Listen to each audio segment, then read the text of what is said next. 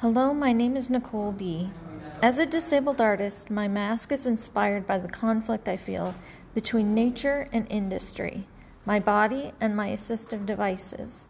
It's a question of what defines me as an individual. My name is Lisa Forstinger. I created this mask to represent the duality that often dominates my inner world.